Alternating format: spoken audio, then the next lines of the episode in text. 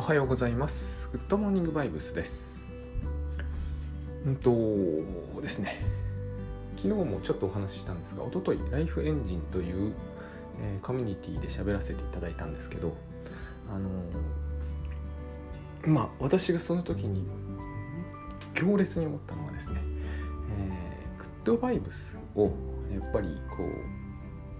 なんていうんですかね、身につけるにあたってかな、実感するにあたって、いろんなのがあります。いろんなのって言っても4つぐらいしかないんですけど、4つぐらいは3つか4つあって、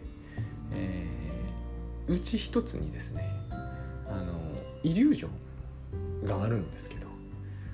これについてやはりこうもっと真剣に手放すべく努力をするっていうのが必要かなと思うことがありました。つい先週かな、倉園さんに面白い話をいただいてですね、倉園慶三さんの、いつもやってるのかどうかわかんないんですけど、多分でも毎日なのかな、厳密に考えるとこれもちょっと難しいんですけど、でも簡単な話なんですけど、要するに人についてですね、人って言っても多分その時に思い浮かべられる人っていう範囲内だと思うんですけどについて、かすかにでも私たちは不満を持ってると、朝か夜かに、最初に起きた時か寝る前か、多分最初に起きた時かな、不満を持っていて、でその不満はどんなに小さい不満でも持っているものだから、それを一つ一つこう完全に手放してから一日をスタートするみたいな話を伺ったんですね。でこれ私は、連日割とその気になったんで、忠実にやってみてるんですけど、まず最初にあった大きな発見がですね、自分は自分の娘にすら持ってるということだったんですね。ただしこのワークをしないと娘に対する不満は僕は自覚はできてなかったですね。それはすっごい不思議な不満なんですけど、なんかこう言語化するのが困難な、だから通常は意識に上がってこないレベルなんですが不満で、本当にこう他の人だと多分絶対気づかないであろう、おそらく私か私の妻にしかわからないような不満を抱くんですね。これをまず取ると、これは簡単なんですよ、はっきり言って。本当にできてるのかどうかを厳密に考えると一番難しいのかもしれないんですけど、これ簡単なんですね。でこの時分かるのが、これはイリュージョンなんだってことなんですよ。でですね、ライフエンジンのコミュニティでもそうだったんですけど、何名かの方がこのグッドモーニングバイブスを聞いてくださってるということで、あるいはグッドバイブス読まれているということで、頭では分かると、でイリュージョンなのも分かると、ここだなって思うんですよね。分かっているはずはないと僕は思うんですよ。分かっていたらイリュージョンっていうのは存在しないってことだから、分かってるってことは、それが怖いとかそれに不満だということはなくなっちゃうはずなんですよね。分かっていないから、不満なわけですよ。あるいは恐ろしがってるわけですね、あるいは不安なわけです。存在しないものに不安になるということ自体が無理なことなので、人間にはですね、不安というのは対象を持ってますから、漠然とした不安であったとしても、死に対する不安とかね、遠い将来かもしれませんけど、何にしても何かを意識してますので、意識できないものに対して不安があるということはできないので、意識できないわけですから、それは存在しないものですからね。で存在しないんですよ。イリュージョンってそういうことですからね。存在してないよ、存在していないってことが分かっているんだけれども、それが不安なんですっていうのは、これはダメなんですよ。存在してると思ってる段階でイリュージョンではないと思ってるところがあるわけですよね。で、イリュージョンということについて言うと、つまりそれは、ないものなんだけどあると誤解しているものでも、なぜあると誤解するかというと、それについて真剣に考える気はないからだと私は思うんですね。娘に対する不満というのは、私は非常にこう受け入れがたいものなので、つまり、意識の上では不満を持ってませんから受け入れがたいものなので、あるってことはそれについて真剣に考えるしかなくなるんですね。で、真剣に考えるとそれはないってことが分かるんですよ。これがイリュージョンってことなんですね。真剣に考えないからあるような気がしちゃうんですよ。お化け屋敷のお化けとか墓場の幽霊みたいなもんで、その実在がの有無について真剣に考えないからあるような気がして怖いわけじゃないですか。そこに行ってなんかこうですね、何でもいいんですけど X 線とか使ったり、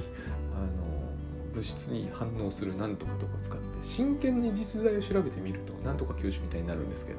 怖くないはずなんですよ。そこまでやる人にしてみれば存在しないと思ってるわけですから。で、存在している証拠を得られないわけですからね。で、例えばですけども、まあ多くの人が言う時間がなくなる、時間を奪われるというイリュージョンですね。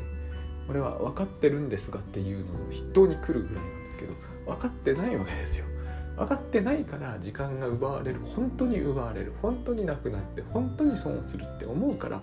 怖いんですよ。だから腹が立つわけですね。そういう怖い話を持ち込んできた相手を、爆発させたくなるわけです。私はそれが一切なくなったから楽になったっていうと、次に来る問題は、佐々木はこのままでは死ぬに違いないというイリュージョンなんですよ。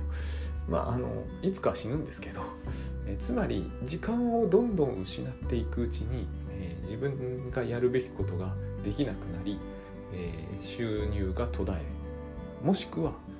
あまりにも人の言いなりになりすぎて発狂して死ぬわけですね。というイリュージョンなんですよ。で、私はそれを持ってたんだけど、なくなったんですよ。で、こうなくなってみるとですね、まあ当然人が頼んできたことは全部やるので、実はそれ私そんなに難しいタイプじゃなかったんですよ。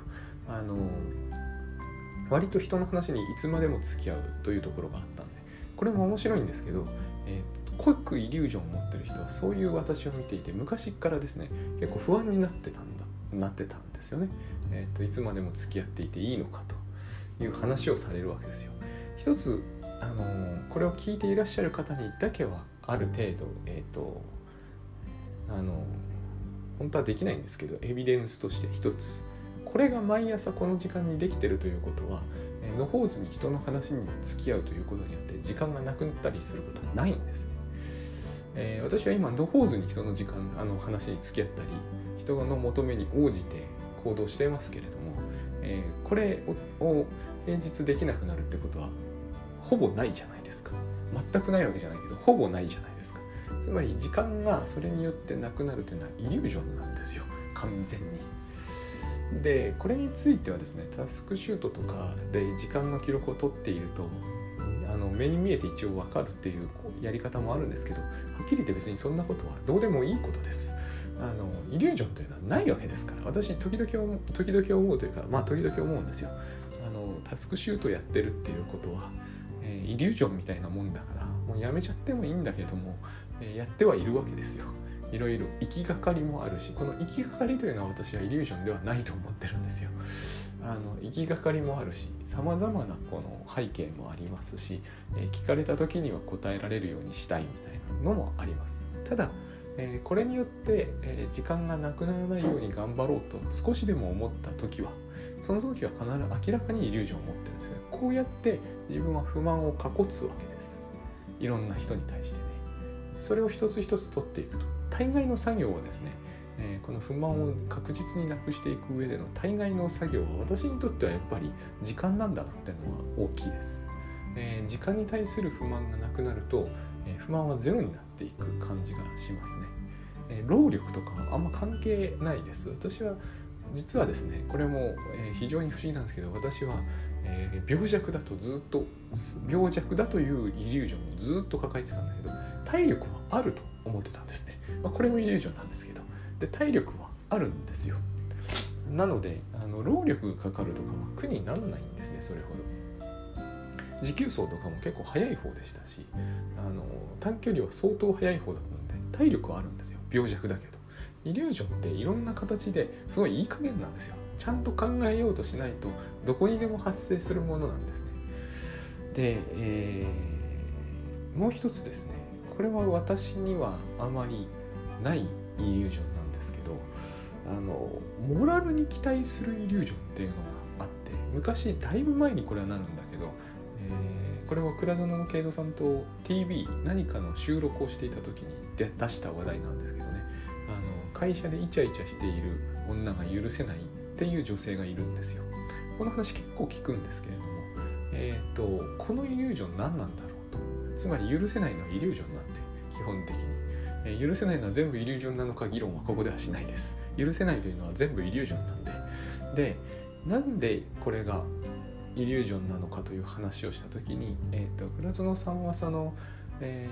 モラルじゃないって話をされたんですね。私はそこが興味深かったんですよ。私はこうモラルに期待するイリュージョンだと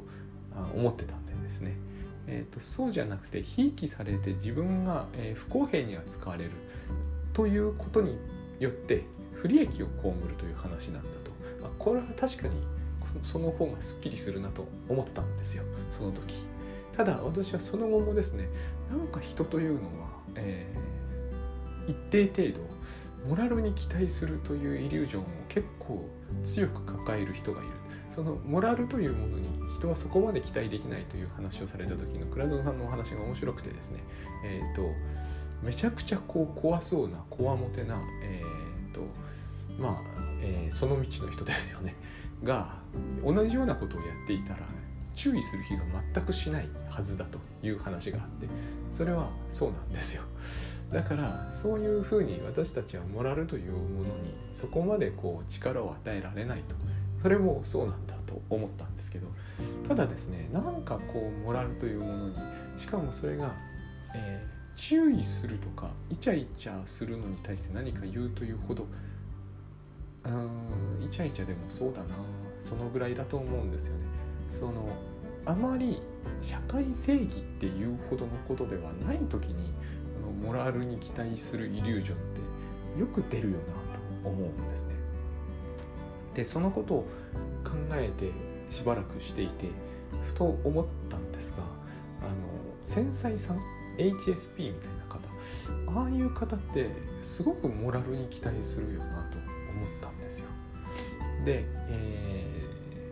それはですね、深刻な問題ではないと私は思うんですね。いつもなんかこう道に捨てられているタバコのポイ捨てとか、ああいうことに妙にこう過敏に反応するところがある。そして人のモラルに期待しようとするところもある。ちょっと前に読んだんですけど、ツイッターでですね、ツイッターじゃなかったかもしれない、ブログだったかもしれません、忘れましたけど、HSP ですっていう方がですね、私は、朝方なんですと。で、夫は夜型なんですと。で、それが非常に耐え難いと。ちゃんと夫は別に問題があるわけじゃなく、それで普通に生活できているのはわかるんだけれども、自分は HSP なので、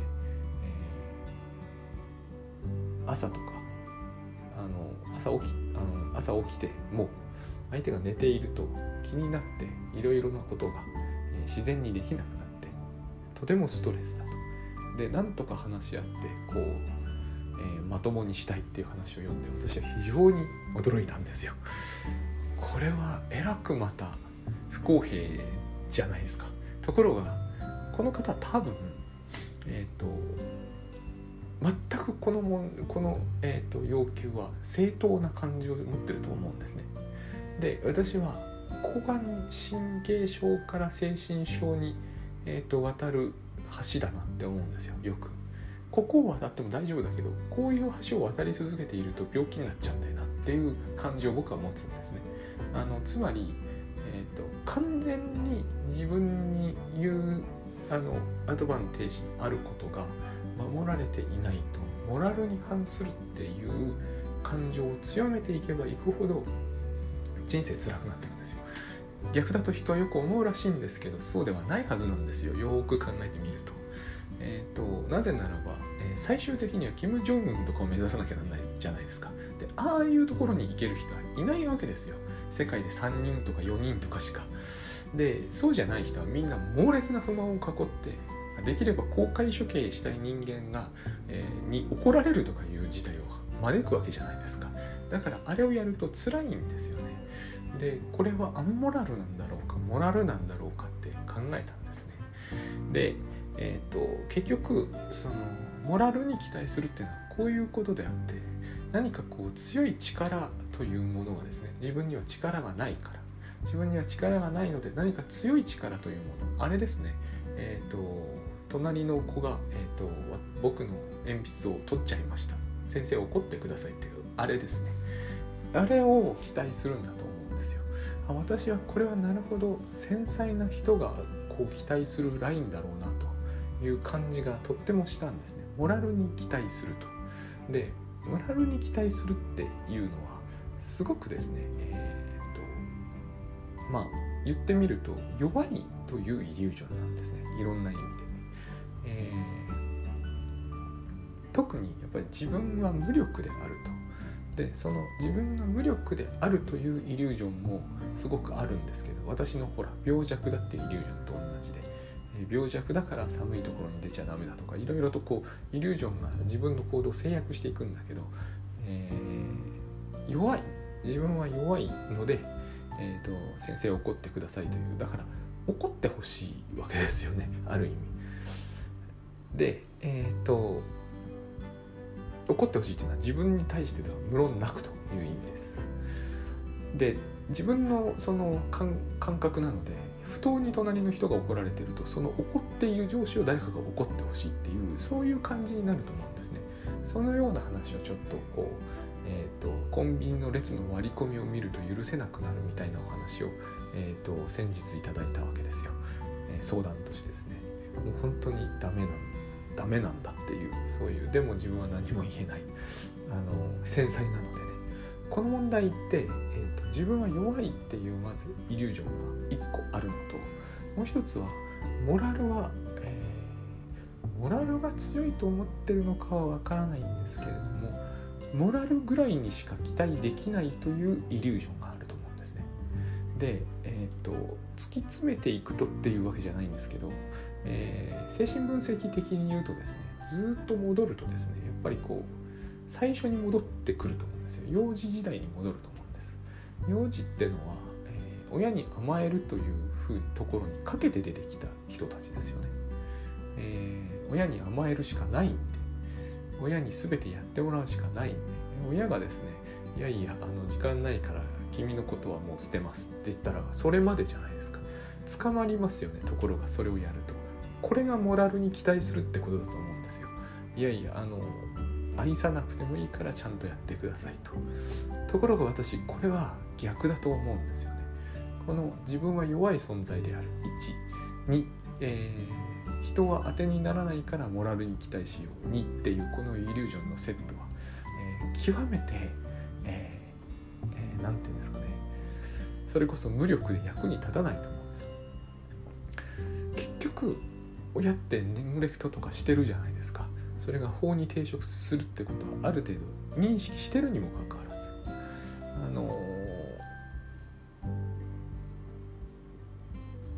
多くのっていうのかな、この種の考え方を取る方は、技術とかモラルとかに期待しようと、人の愛情とかそういうやつに、この話何度してもですね、ここをひっくり返すのに私たちは苦労するんだなっていうのが分かったんですよ。要するに私たちって、最初は親の愛にかけてこの世に登場するしかないわけです。言葉は通じない、排泄の何とかすら自分でできない。それどころか食べ物も自分で手に入れない。歩くことさえできない。この状態でやってくるわけですよね。だから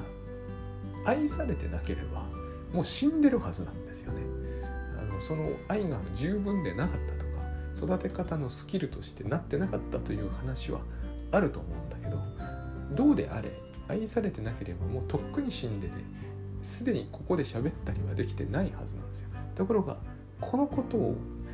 について頭では分かってるって話になっちゃうんですよね。でもそういうものは信じられないので、モラルとかを信じるわけですね。あるいは技術とかを信じるわけです。親は全く愛してなかったんだけど警察が怖いから育ててくれましたとか、親は全く愛してなかったんだけれども、なんか相棒みたいなものが世話をしてくれましたとか、まだ無理ですけどね、そういう方に期待しちゃうんですよ。ところが私はこれは全くこの方が当てになるような気がするぐらい今は技術が進んだんだと思います。社会制度も、整備されたんですよね。でも私は全く逆だと思うんですよ。何度かお話出しますけれども、近しい人にも引きこもりみたいな人がいるわけです。ああなってしまうと打てる手立てってないんですよ。実は別に特にこれといって親とかとしてみればですね、例えば病院に連れて行こうとする、行かないって言いますよね。で相手の方が力強いから無理やり引っ張っていくことはできないんですよ。で、誰かに来てもらう、会わないって言いますよ。だから絶対にアクセスすることが非常にこう絶対的に困難になるというのかな、なるんですよ。で時々ですけどほとんどそういうことが起きませんけど、言われてることはテレビとかでは報道されるじゃないですか。刺しましたとか殴られちゃいましたとか階段からどうのこうのとかね、あるじゃないですか。あの時私は、ここで期待できるものがあるとすれば愛情しかないと思うんですよね。モラルに期待するなんて全然ナンセンスで、もう時々ですけど、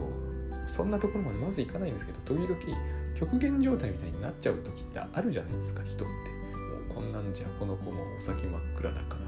みんなで一緒に死のうみたいな、急にそういう考え方にとらわれることってありますよね。その時にモラルとかには全然期待できなくなってしまう。いやいやでも警察に捕まるかもしれないから踏みとどまろうってならないんですよ、そういう時には。ああいう時にはむしろ愛情しか残ってないと思うんですよね。その時、愛情に期待するという時には私たち生まれた時に登場する時の状態と同じ話になると思うんですよ。決して、いやこの子ももう60までこうだけどこれからちゃんとやって結婚できるかもしれないしとかって思わないんですよ。だから、ここでまだ可能性に欠けようみたいなそういう発想にはならないんですね。で私はそのライフエンジンのコミュニティの時にも、話題になったんですけれども、いや最初はね赤ちゃんはそうやって歩けもしない、食べれもしない、喋れもしない、服もなく金もないかもしれないけど、でも将来頑張ればそのお母さんとかお父さんにやってもらったことを、恩返しできると、そういうふうに思うから親は世話をしてくれると考える方が自分には、受け入れやすいっていうようなお話があったんですね。今言った通りじゃないですけどね、ここまで説明的じゃない、僕は理屈っぽいんでこういう説明になっちゃうんですけどね、そんなはずはないと思うんですよ。私だったらそんな約束だったら信用できないと思うんですよね。これは要するに投資に近い発想なんですよね。子供に投資しようと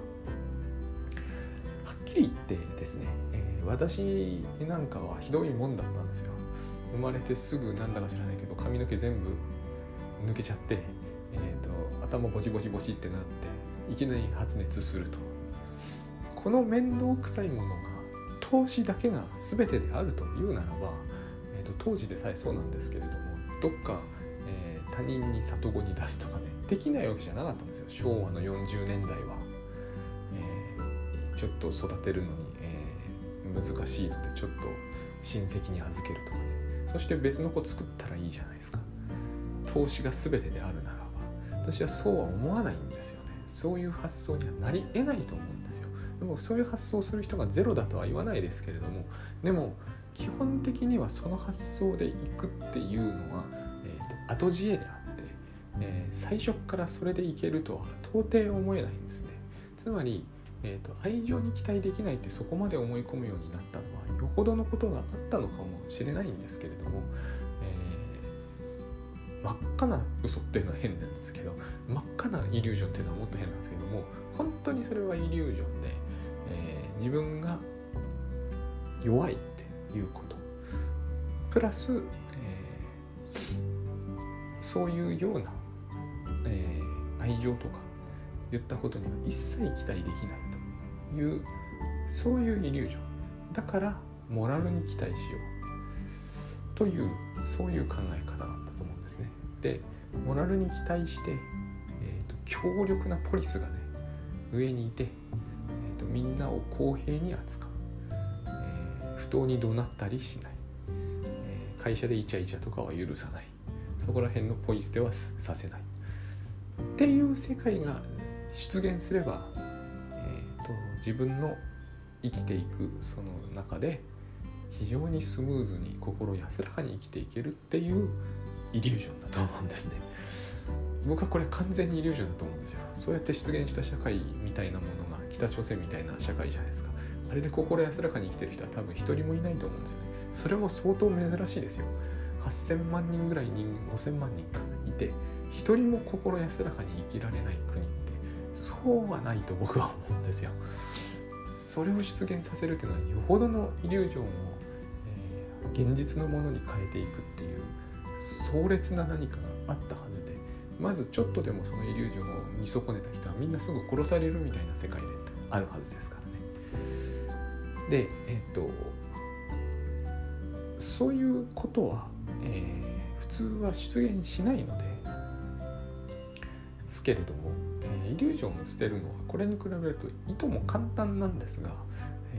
それをするためにはやっぱりイリュージョンであるということを一度、徹底的に見抜かないとダメだと思うんですね。時間は損をしないとか、自分の価値は人の批判とか、遠くに買い物に行かされるとか、2度手間をやるとか3度手間をやるとか、全く意味のないところまで忘れ物を取りに行くとか、そういうことをやったからといって一切損なわれないということを、確信しないと。で確信するためには損なわれたって感じるじゃないですか。その時に何が損なわれたのかについて真剣に考えないといけないと思うんですよ。これを多分考えないんですよ。イリュージョンだと分かっているっていう風に考える方々はこのことについて真剣に考えないんですよ。だって損をしたじゃないかってすぐ考えて、で損をしないようにしないと、死ぬと社会的な不利益を被りひどい目に遭うと、この間の説明が欠けてるはずなんです。徹底的に説明して確かにこういう不利益を、確実に被りましたということをですね、なんて言うんですかね、石を投げたら下に確実に落ちると、誰が見てもそういうことについて異議は唱えない、唱えるのは極めて無理があるっていうところまで持っていかない限り、それは自分が信じたいということになってしまうので無理だと思うんですよね。信じるのやめるのは信じてることなんですね。これを石を投げて下に落ちるんだって結局信じてることに違いはないんですけれども、ただ疑いにくいじゃないですか。ものすごくイリュージョンは疑いやすいんですよ。非常に簡単に疑えるんです。本当はないはずのものですから、これがどこまでも行くとですね、他人の例だと分かりやすいからむしろいけないんですけれども、そのツイッターで朝方と夜方の議論になっちゃうような話になるんだと僕は思うんですよね。明らかにイリュージョンを見てるじゃないですか。本人はそういう気はさらさらないんですよ。これは現実そのものだと思ってる。でも他人から見るとそれは分かりやすいんですよ。なぜ夜型の人は一方的に朝型にさせられなければならないのかと、朝型の人がストレスを抱えているというただそれだけの理由で、半日逆転させられるわけじゃないですか。なぜそこまでさせられることが、たった一言自分は繊細だからだという理由で正当化されちゃうのかと。いいんですよ。これは私だったらすぐにでも朝方でも夜方でもひっくり返します。なぜならイリュージョンですからね、どうせ。ただ、相手のイリュージョンの方がはるかにイリュージョンなんですよ。あっちこっちでいろんな部分について。でその中でもやっぱりですね、一番簡単に見抜けるのが時間が失われるっていうあれなんです。時間が失われる、何分何秒がどのような形で失われたのかということなんですよね。失われたとはどういう意味なのか。お金がだったら1万3000円がなくなりました。間違いなく誰もが同意してくれますよね。1万3000票が失われました。まず同意されないと思いますね。自分を取り巻くごく一部の人を除いては。まあ仮に同意する人が8割いたとしてもイリュージョンであることに違いはない。この、イリュージョンを捨てるということをなぜそこまでしてやんなきゃなんないかというと、苦しまなくて済むからなんですよ。存在しもしないことによって苦しまなくて済むから、これ以外は何もないんですよね、世の中正しくなるとかそれもイリュージョンなんですけれども、いろいろな話を持ってきても無駄だと思うんですよ、ただ頭では分かっているという話は、成立しない。なぜならば、石を投げて空にの彼方に飛んでいかないのは頭では分かってますってのはおかしいじゃないですか。頭で分かってるとかなんとかいう話ではないってことですよね。